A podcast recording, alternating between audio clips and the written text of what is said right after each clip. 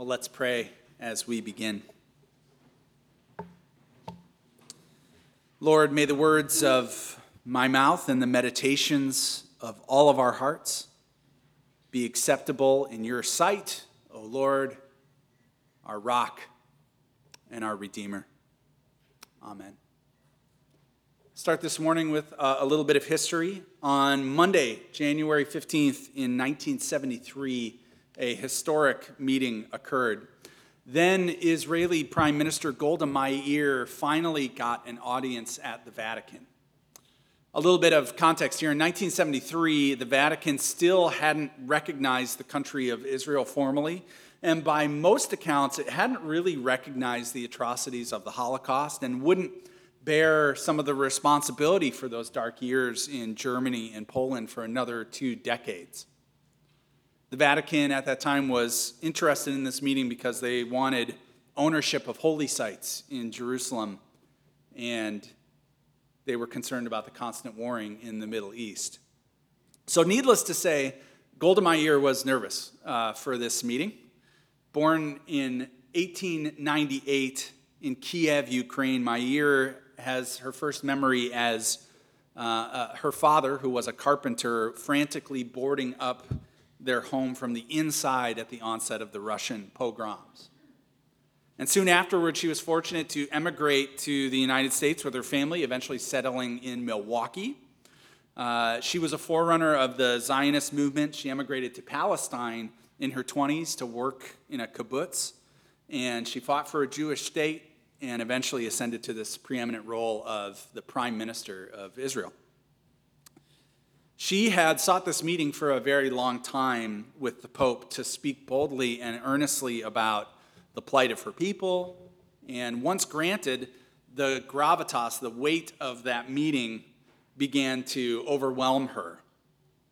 She began to think how, how do I speak for something like the Holocaust?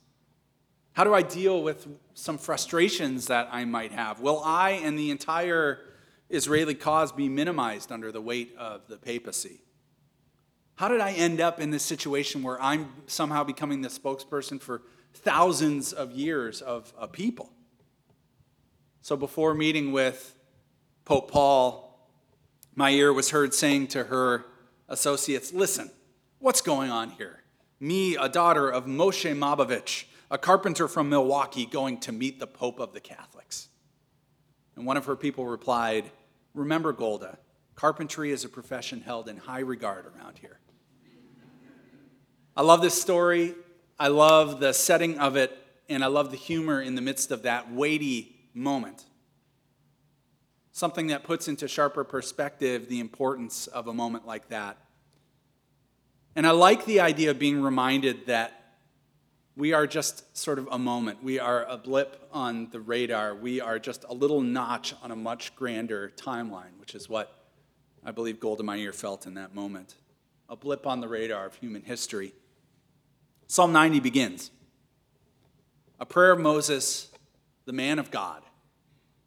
Now, many scholars have gone to great lengths to prove that Moses was not the author of this psalm as well as its sister psalm, Psalm 91 but the more I read, the more reason I, I, I, see no reason to believe that he didn't author this. The imagery is really vivid. It's evocative of Moses' years in the wilderness with the people of Israel in the desert, shepherding this reluctant flock of people known as the people of God. It's a psalm that is beautiful and it's harsh and it's faithful and it's emotional. And it speaks to God's faithfulness, to human frailness, and to what our daily response ought to be. So I decided on this psalm today. We, we kind of get to pick psalms each Sunday. If you haven't followed along this summer, we're kind of picking in our reading schedule. So I had a bunch of psalms to choose from, but I chose this one because I was interested in Moses' authorship, but mostly because of verse 17. Oh, prosper the work of our hands. What a powerful prayer that is. So, this morning, I want to talk about work. That's what I want to talk about this morning. In many ways, I want to focus on this this morning because that's what I talk about with so many of you whenever I get an opportunity to sit down and talk with you over coffee or in the garden quarter up in my office or at Pages for breakfast. The first topic, and sometimes the only topic that we talk about, is work. My work, your work, our work together.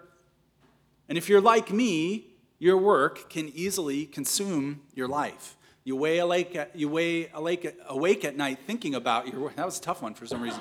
you lay awake at night thinking about your work. You wonder what your work is going to look like tomorrow or next week or next month or next year. Work is part of our reality as human beings.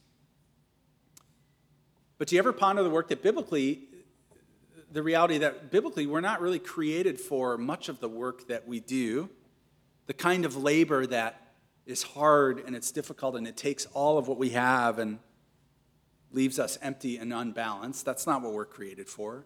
We're not created for work that consumes the better part of our life and often defines who we are. Adam and Eve were created to work initially long before the fall. They were in that garden, they were tending to that garden, but they were not made to labor tirelessly. That only came as a result of sin, of the fall, sin entering the world. But here Moses has this great perspective on hard work, hard toil, a perspective that knows that God doesn't leave us to our work, but he desires to redeem the burden of work to work through our work. I know that God wants to prosper my work, and, and part of that is because He's created a life in which the vast majority of my life is my work. And that's the same for many of you, right? That we give so much of our lives. How would God not want it to prosper? Psalms, Psalm 90 puts our work in proper perspective. So I want to dig into these words of Moses and you can follow along. I've got, I'll have it up on the screen, but you can also follow along in your Bible as we walk up to that last verse prosper the work of our hands. Verses 1 and 2 read Lord, you have been our dwelling place for all generations before the mountains were brought forth, or ever you had formed the earth and the world from everlasting to everlasting. You are God. God has a lot of vivid imagery for who he is throughout the Psalms father, mother, king, shepherd. And here in Psalm 90, he is called home, our home, our dwelling place. I envision Moses looking down from his Mount Sinai descent to the people gathered in the wilderness and past the people is that tent of meeting known as the tabernacle, the house that's built for God's presence. And, and, and I envision Moses saying in his own heart, God, you are our home. You're our home, our eternal home. Before these mountains existed, before anything that you made was made, you were there, God.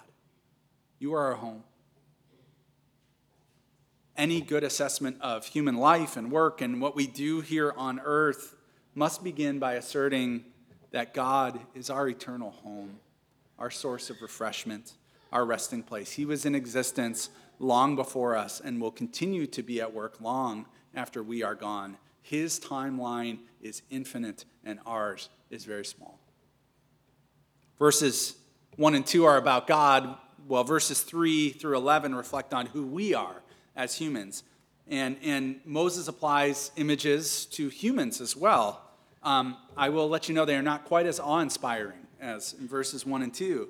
First, in verse 3, we are turned back to dust. Dust, inconsequential unremarkable, disposable in every way. We are like a speck of dust on God's meta narrative strain. Verse 4 says, A thousand years are like a mere watch of the night. Think about a soldier watching the walls of the city for four hours, just a, not even the whole night, just a mere watch in the night. Do you know the oldest human being in Scripture? His name was Methuselah. He reportedly lived for 969 years, according to Genesis. Interesting that even in Methuselah's elongated life, he is just, he's just a speck of dust, right? In the eyes of God. Verse 5 says that we're like a dream.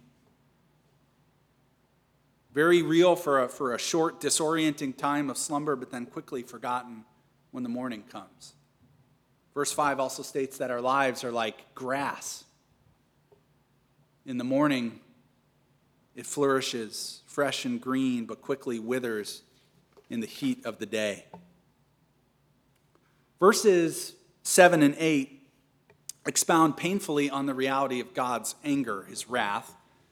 In Moses' words, we spend our entire lives under God's wrath. And this is where it starts to get pretty heavy for us. I promise we're not going to stay here the whole morning. But we spend our entire lives under God's wrath like a speck of dust, a dream, a blade of withering grass for our entire life. 70, maybe 80 years if we're lucky. That's a bit heavy handed, isn't it? Hard for us to swallow.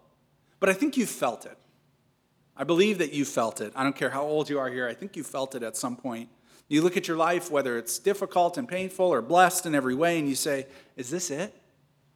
Am I going to be remembered to human history at all? Am I, am I even doing anything in this short lived life that really, really matters?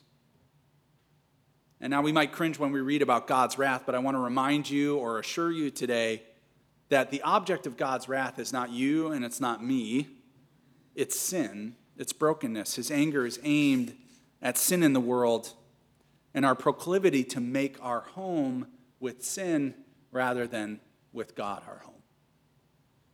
We're under his wrath because sin is still at work in the world, and it will be for our entire lives. We never fully escape it. So, who are we? We're, we're transients with, with short lives. We work, we toil, we work hard, we're broken, and soon our years are going to come to an end and we'll be gone. That's heavy, right? How many of you would like to turn the corner from this right now? Because I would like to. What are we left with? What's our response to an eternal God and the reality of the brevity of our existence? Well, the only legitimate response comes in verse 12, where we have arrived at the heart of Moses' psalm. The response is to pray for wisdom. Teach us to count our days so that we might gain a wise heart. Moses knew the reality of sin as the people that he was leading were bowing down and worshiping to idols. He knew the brevity of life because he had already been assured that you will not live to see the promised land. You will not enter that place. You will die before that happens. He understood brokenness. He understood dependence. He understood weakness. But instead of fainting under the weight of all of that wrath and sin and, and toil and work, he prays these simple words for all of us and certainly for himself. Teach us. What a great prayer for you. You want a simple prayer for the rest of your week? Teach me. Two words teach me. Teach us to number our days, to understand the vast difference between an eternal God and finite human beings. Give us wise hearts to attend daily to the persistent reality that you are Lord and we are not. As Martin Luther quite liberally translated it, Teach us to reflect on the fact that we must die so that we might become wise. Isn't that great? Teach us to reflect on the fact that we must die so that we might become wise. Now, that might seem a little bit of a downer, might seem macabre, but, but if Moses was paraphrasing Psalm 90 in our vernacular, I think he might say, God is eternal and, and human life is, is fleeting, and all that we have for each day is the work before us, which serves as a constant reminder that at some point this is going to end and we're going to die. Now, it might seem odd to you, but the work that you have to do, whether it be the official job that you are gainfully employed in, or, or the children that you parent, or the volunteering that you're committed to, or the schooling that you're engaged in, or the obligations that you're fulfilling, or the the, the friends that you care for in your retirement or, or the aging parents that you're caring for, at the end of the day, that work is a blunt reminder that life is short, that we're all going to die at some point. That's our lot in life. It promises to be difficult and, and unending and persistent. It's the curse that Adam and Eve absorbed that you and I still live under, and, and, and, and that work is good, but it's also hard. Now, listen, I love my job. I think I love my job more than most of you love your jobs. But nothing causes me to examine my mortality more than to know that this is my life until I don't have life anymore. This is it, right? I'm going to work, I'm going to labor. That's a stifling thought to me, and maybe it is to you too. So I ask God, help me to number my days so I can gain a wise heart. I've been um, observing a, a, current trend in the young adults in my life, mostly college students, some 20 somethings, and the term is adulting. Have you heard this? Adulting.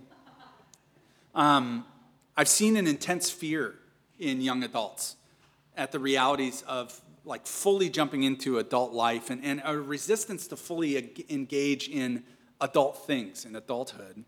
A recent study says that college students make 3,500 decisions in a day. 3,500 decisions in a day. The average working adult makes 35,000 decisions in a day. That's kind of scary stuff, isn't it? That's kind of weighty stuff. So the phenomena of adulting has emerged, which, uh, in my observation, is sort of this loose period where uh, young people try on traditionally adult things a nine to five job, caring for a pet, getting up early, eating a balanced meal, wearing a button up shirt, these kinds of things.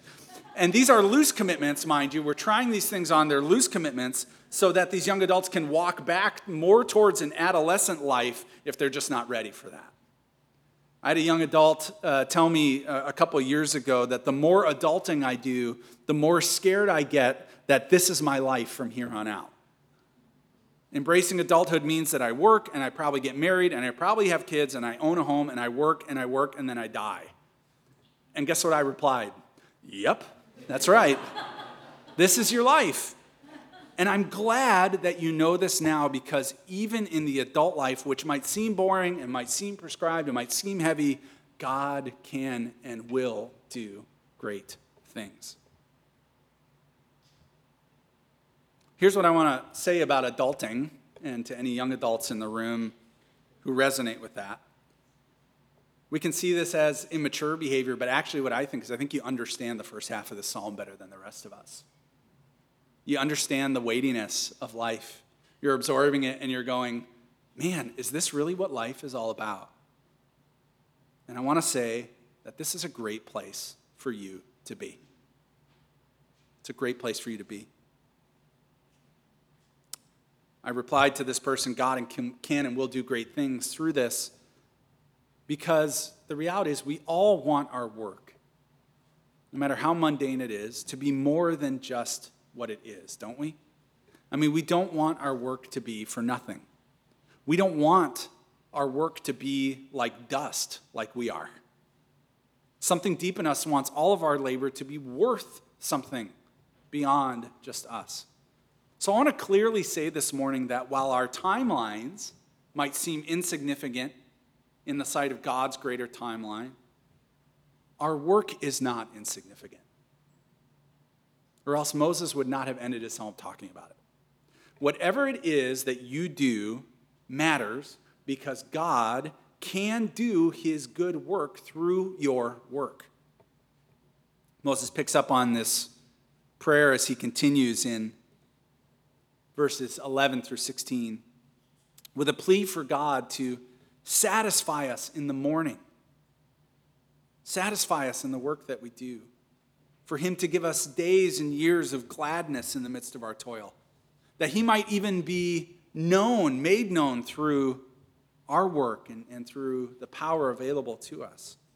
Which leads us to the culminating words that we started with this morning the prayer that God might reach into our work and bless our work. Oh, prosper the work of our hands. This is not a prayer for personal prosperity, by the way. This is not a, a prayer for for money and houses and, and retirement funds and vacation spots. This is a prayer that our hard work might actually bear some fruit, might do some good, might be beneficial in God's eyes. Remember that this prayer is, is all within a certain framework. We remember that we're frail, we're limited, we're sinful. The eternal and steadfast love of God can transform that weakness, that feebleness, into something glorious and good. And that's the cry of my heart. So I pray it twice, just like Moses did. Cause my work to prosper, God. Please cause it to prosper. Help it to prosper. I'm often challenged in those coffee, breakfast, office meetings with some of you to, to think of work as a, as a place where God wants to do his work. I, I, I try and impress that upon people. But I often get this response from people, maybe even people in this room well, Lars, you, I mean, you're a pastor, right? I mean, you, your work is more important than mine. You're doing God's work. You're God's man. This is what you're doing. Now, ministry is good. It's helpful. It's, it's a unique job. It's different than, than being a businessman or a homemaker or a janitor or whatever. But I almost always fire back this way Yeah, but you can do ministry in the work that God has given you to do, ministry that I could never do as a pastor. You can pastor your office or the marketplace that you're in, or your family, or your classroom, or the shop that you work in, or the crew that you're working with in a way that no other person can. It's the great equalizer that we get to pray the same prayer. Give me wisdom, Lord. Satisfy me in my work. Give me gladness and encouragement. Work through me. Empower me. Prosper my work. No matter what we do, we can all pray this prayer together. Paid, unpaid, doing what you love, doing what you hate. Short of work that stands in opposition to God, we can all join in that same prayer. Notice that Moses does not say, Prosper the work that you've called me to do as long as I'm obedient and I listen and I'm able to find what you want me to do, Lord. No, it's prosper my work, prosper what I'm doing. Your work, whatever it is, is an avenue for God to work his purposes for the world. So, how do we keep this prayer in our hearts and, and in our minds and, and on our tongues? Prosper the work, Lord, prosper the work. Well, verse 14, it says, Satisfy me in the morning with your steadfast love. That's a powerful prayer. What if we woke up every day and we gave the work of today over to God? Wake me in the morning. Satisfy me in the morning. Give me satisfaction. Give me contentment in the morning in the work that you've given me to do. And then guess what, God? I'm going to wake up tomorrow and I'm going to ask for the same thing, and the next day, and the next day, and the next day, and the next day. When we do that, when we start each morning and we say, God, give me contentment in what I do, what we're doing is we're, we're placing ourselves appropriately on God's timeline rather than being slaves to the timelines that we create. And we do this because life is short and our work is important. And guess what? The fact that your life is short and that your work is important is actually the good news this morning because it's the beginning of a very healthy and wise Psalm 90 cycle, which we see, which we've talked about. And it starts like this we have a proper assessment of life on God's infinite timeline. We're reminded that we're dust. We're reminded that we're just a very, very small portion, often insignificant. And when we have that proper assessment, it causes us to ask for deep wisdom because we go, This is short, God. I need your wisdom in knowing how to live, how to work, how to do this. And when we do that, and God grants us this wisdom, it makes our work so important that we wake up each day and we say, God, give me contentment and cause this work to prosper. This is a wonderfully healthy cycle for you to be a part of. Once we've reached the point where we're able to say, I'm dust, all I've built up for myself is dust, then God can be prayed to and, and asked to prosper that work so that it might be something more, something that is truly prosperous in God's eyes. When we're dwarfed by the size of God, buckling under the weight of the reality of His steadfast love, we're actually exactly where we should be. We're right where we should be when we're saying to ourselves, How did I even get here with this? I mean, I'm, I'm a carpenter's daughter from Milwaukee. I'm a banker from Darien. I'm a stay at home mom from Hinsdale. I'm an administrator from Downers Grove. I'm a student from LaGrange. What am I even doing here in the enormity of an eternal, everlasting God? And once we say those kinds of words, words that no one can form for us, words that are only produced under a holy weight, we get to the point where we can say, Lord, teach me, make me wise, prosper the work. And when we say that, I believe that's when we hear the voice of Jesus, the one who comes to redeem sin and brokenness, the one who takes the yoke upon himself. And he replies to us, Now remember, dear one, your Father in heaven holds you and your work in very high regard. His favor rests upon you, His creative power is within you. And should you seek Him, there is no work that is given over to him that cannot be made to prosper. May it be so for each and every one of us, I pray. Amen. I want to invite us to just a brief time of prayer if you would close your eyes and just think of the work that God has given you to do. Maybe this is your day of rest. Maybe you have to work today. I don't know. But think about the work that God has for you today, tomorrow, and the days to come. I want to read this psalm one more time, a different translation this time. And I want it to be our prayer as we consider the work that God has given us to do. God, it seems like you've been our home forever, long before the mountains were born, long before you brought earth itself to birth. From once upon a time to kingdom come, you are God. And we are no more than a wispy dream, no more than a blade of grass that, that springs up gloriously with the rising sun and is cut down without a second thought. Your anger is far away, too much for us. We're at the end of our rope. We live for 70 years or so. With luck, we might make it to 80. And what do we have to show for it? Trouble and toil and trouble and a marker in a graveyard. But, oh Lord, teach us to live well. Teach us to live wisely and well. Surprise us with love at the daybreak, and then we'll skip and dance all the day long. And let the loveliness of our Lord, our God, rest upon us confirming the work that we do. Oh, yes, Lord. Affirm the work that you would have us do.